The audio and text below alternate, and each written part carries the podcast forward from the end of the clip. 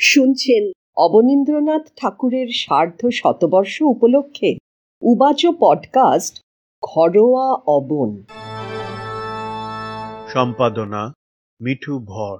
প্রকল্পনা সঞ্জয় ঘোষ দস্তিদার।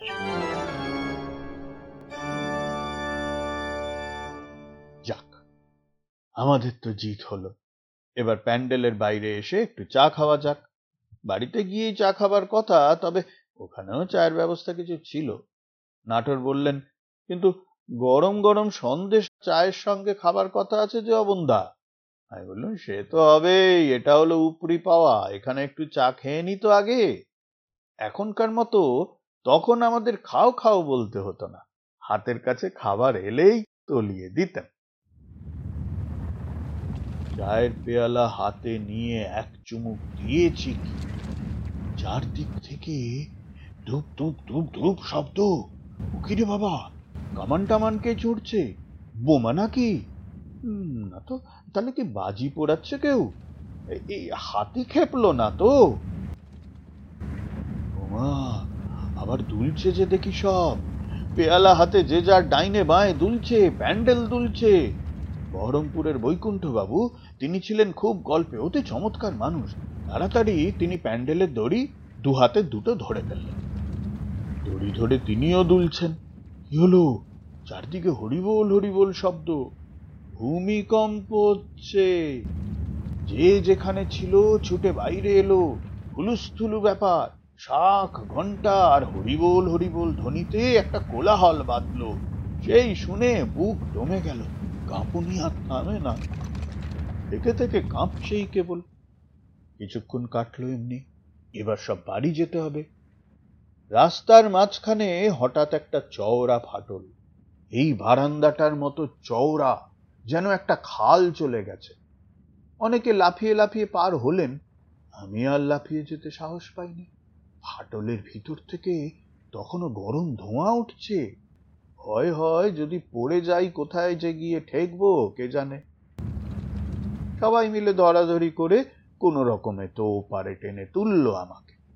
এগোচ্ছি আস্তে আস্তে। আশু চৌধুরী ছিলেন আমাদের দলেরই লোক, বড় নার্ভাস। তিনি হাঁপাতে হাঁপাতে এসে হাত পা নেড়ে বললেন, ওদিকে যাচ্ছ কোথায়? টেরিবল টেরিবল বিজনেস, একেবারে দ পড়েছে সামনে। দ কি? তিনি বললেন, আমি দেখে এলুম, নদী উপচে এগিয়ে আসছে। আমি বললাম, দূর অজ্ঞে চাই ভাবলুম, কাজ নেই বাড়ি গিয়ে। চলো সব রেল লাইনের দিকে চলো, উঁচু আছে, ডুববে না জলে। চলতে চলতে এই সব বলা বলি করছি, এমন সময় লোকজন এসে খবর দিলে, চলুন চলুন চলুন চলুন, সবাই রাজবাড়ির দিকে চলুন, ভয় নেই কিছু। কোথায় গেল? গরম গরম সন্দেশ খাওয়া। রাস্তায় আস্তে আস্তে দেখি কত বাড়ি ঘর ভেঙে ধুলি সাত হয়েছে। পুকুর পাড়ে বড় সুন্দর পুরনো একটা মন্দির ছিল। কি সুন্দর কারুকাজ করা। নাটোরের বড় শখ ছিল সেই মন্দিরটির একটি স্কেচ করে দিই। বলেছিলেন, অবন্দা, এটা তোমাকে করে দিতেই হবে। আমি বলেছিলাম, নিশ্চয়ই, আজ বিকেলেই এই মন্দিরটির একটি স্কেচ করব। পথে দেখি, সেই মন্দিরটির কেবল চূড়োটুকু ঠিক আছে, আর বাদবাকি সব গুড়িয়ে গেছে। মন্দিরটির উপর চূড়োটুকু ডাঁট ভাঙা কারুকার্য করা রাজছত্রের মতো পড়ে আছে। নাটোরের বৈঠকখানা ভেঙে একেবারে তছনছ। আহা এমন সুন্দর করে সাজিয়েছিলেন তিনি।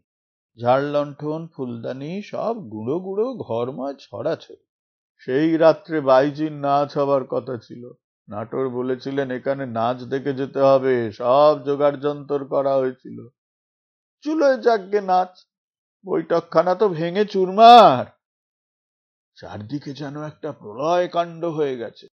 সব উৎসাহ আমাদের কোথায় চলে গেল? কলকাতায় মার সবাই আমাদের জন্য ভেবে অস্থির। আমরাও করি তাদের জন্য ভাবনা। অথচ চলে আসবার উপায় নেই। রেল লাইন ভেঙে গেছে। নদীর উপরের ব্রিজ ঝুরঝুরে অবস্থায়।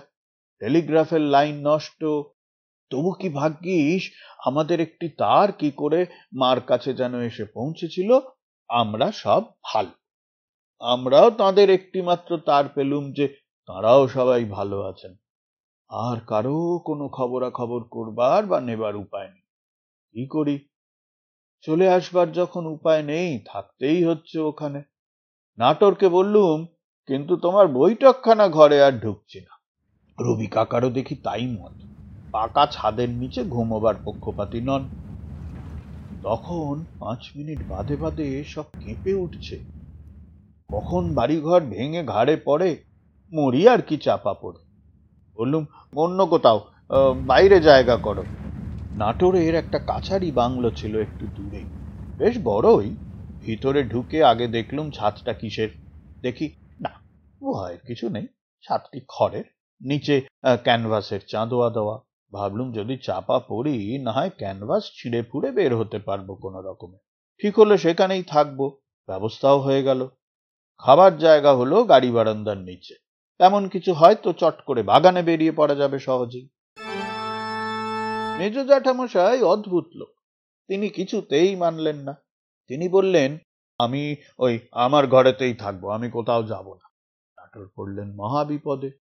এখন কিছু একটা ঘটে গেলে কি উপায়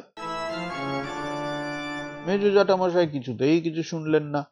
শেষে কি করা যায়, কি করা যায়? নাটোর হুকুম দিলেন ছ সাতজন লোক দিন রাত ওর ঘরের সামনে পাহারা দেবে। তেমন তেমন দেখলে, যেমন করে হোক, মেজ জ্যাঠামশাইকে পাঁজা কোলা করে বাইরে আনবে। নয়তো তাদের আর ঘাড়ে মাথা থাকবে না। এখন মুশকিল হচ্ছে চানের ঘর নিয়ে। চানের ঘরে ঢুকে লোকে চান করছে। এমন সময় হয়তো আবার কাঁপুনি শুরু হলো। তাড়াতাড়ি গামছা পরে যে যে অবস্থায় আছে বেরিয়ে আসেন। এ এক বিভ্রাট। চানের ঘরে কেউ আর ঢুকতে পারে না। দীপুদার একদিন কি হয়েছিল শোনো? কাঁপুনি শুরু হয়েছে, তিনি ছিলেন একতলার ঘরে। জানলা দিয়ে বাইরে এক লাফে বেরিয়ে এলেন।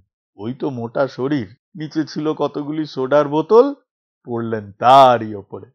ভাগ্যিস সেগুলি খালি ছিল, নয়তো ফেটে ফুটে কি একটা ব্যাপার হতো সেদিন। এমনি তারও এক একটা কাণ্ড হতে লাগল। ভূমিকম্পের পরদিন আমরা কয়েকজন মিলে এক জায়গায় বসে গল্প করছি।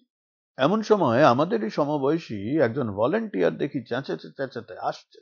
ওমশাই দেখুন সে ওমশাই দেখুন সে! কি ব্যাপার? বিলেত ফেরত সাহেব চাইরা গামছা পরে পুকুরে নেবেছেন।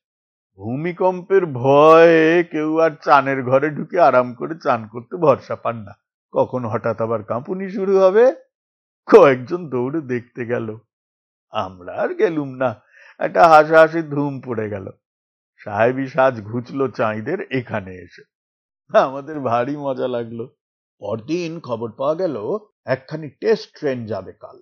তাতে রিস্ক আছে। ট্রেন নদীর এপারে আসবে না। নদী পেরিয়ে ওপারে ট্রেন ধরতে হবে। আমরা সবাই যাবার জন্য ব্যস্ত ছিলুম। রবি কাকাও ব্যস্ত হয়ে পড়েছিলেন। বাড়ির জন্য ওরকম ভাবতে তাকে কখনো দেখিনি আগে।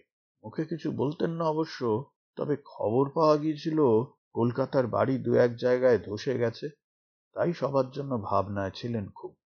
আমরাও ভাবছিলুম, তবে জানি মা আছেন বাড়িতে, কাজেই ভয়ের কোনো কারণ নেই। ওরাও যাবার জন্য উদ্গ্রীব হয়ে উঠলেন।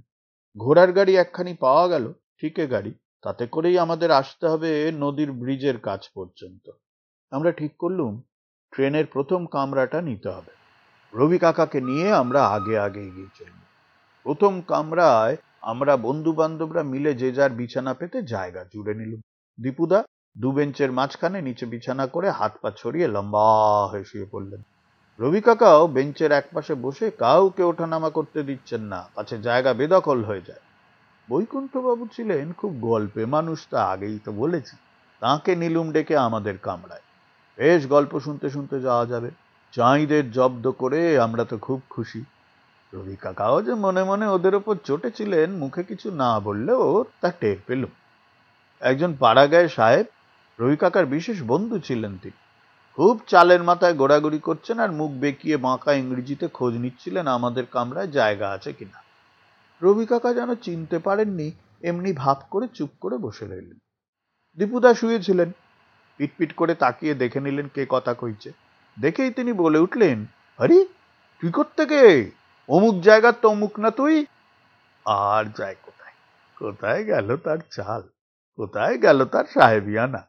ধরা পড়ে যেন চুপসে অতটুকু হয়ে গেলেন। তখন রবি কাকাও বললেন, ও, তুমি অমুক? আমি চিনতেই পারিনি তোমাকে। বেচারি পাড়া গেঁয়ে সাহেবটি কাঁচু মাচু হয়ে যায় আর। ট্রেন ছাড়লো। গল্প গুজবে মশগুল হয়ে মহা আনন্দে সবাই বাড়ি ফিরে এলো। এইভাবে আমাদের বাংলা ভাষার বিজয় যাত্রা আমরা শেষ করব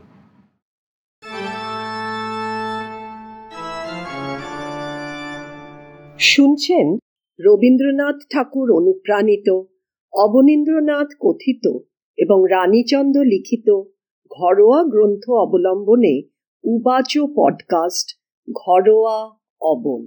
ঘরোয়া অবন। সম্পাদনা মিঠু ভর। প্রকল্পনা সঞ্জয় ঘোষ দস্তিদার।